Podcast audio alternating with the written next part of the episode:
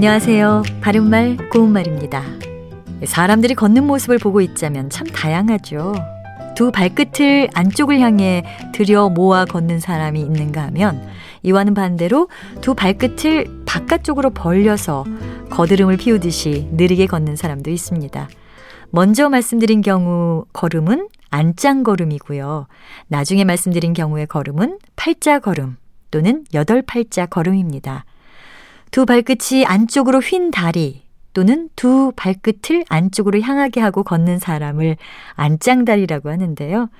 두 번째 음절은 발음나는 것처럼 된소리인 짱으로 씁니다. 자, 그렇다면 안짱다리의 반대말은 무엇일까요?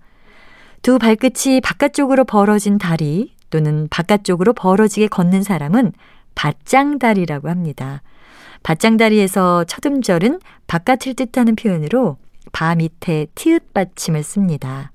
그런데 바짱다리에서 두 번째 음절은 된소리로 발음되지만 쓸 때는 안짱다리와는 다르게 예사소리인 장으로 씁니다. 참고로 앉는 자세와 관련된 표현인 양반다리는 예전에는 비표준어였는데요. 지금은 표준어로 돼 있습니다.